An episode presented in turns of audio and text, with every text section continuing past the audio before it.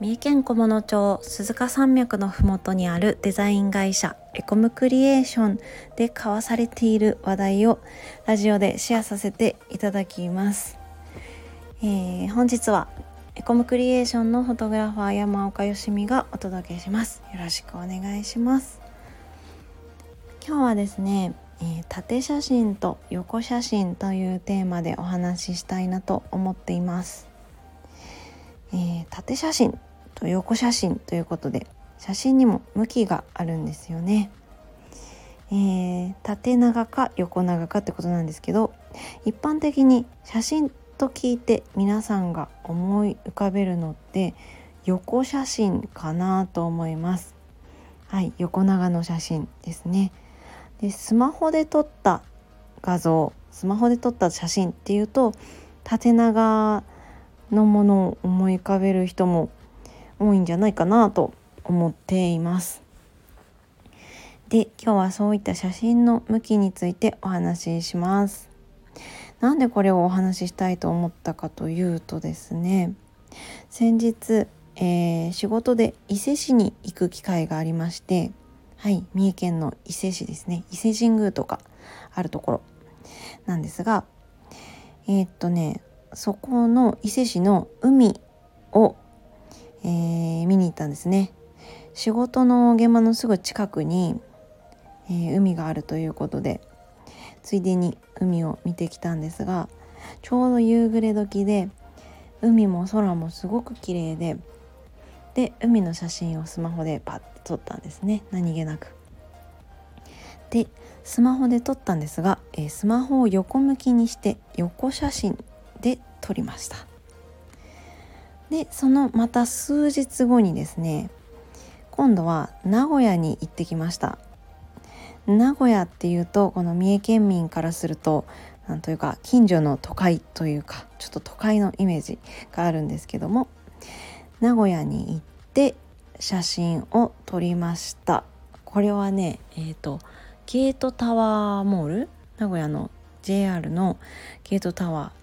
のところで、えーと、スタバでビルと,、えーと、ビルとコーヒーみたいな 写真 を撮ったんですけどそこのスタバって、えーと、と15階にあるんですよ。かなり高いところにあって。でビルと一緒にコーヒーをパシャッとまたスマホで撮ったんですがその時はスマホを縦向き普通のスマホの向きですね。縦向きの縦写真で撮りました。はい。何気なく撮ったこの海の写真とスタバの写真ビルの写真なんですがえっ、ー、とね横にしたわけと縦にしたわけを考えてみるとあるんですよね。皆さんももしかしたら何気なく横向きにしたり何気なく縦向きにしたりするんですが、えー、お仕事で写真を撮らせてもらう時は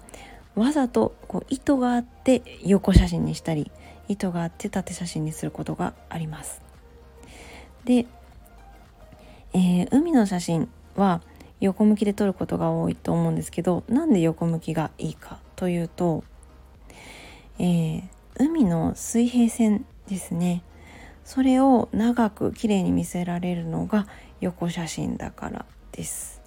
海自体がこう水平線を見ると横に伸びているので横写真だとしっくりくるってことですね。で横写真のえー、っとね上下の何て言ったらいいのかな。横写真の上下の線を水平線と平行に合わせるっていうのを意識してもらうと綺麗な写真が撮れると思います。なかなか意識しない意識しないで撮ると、え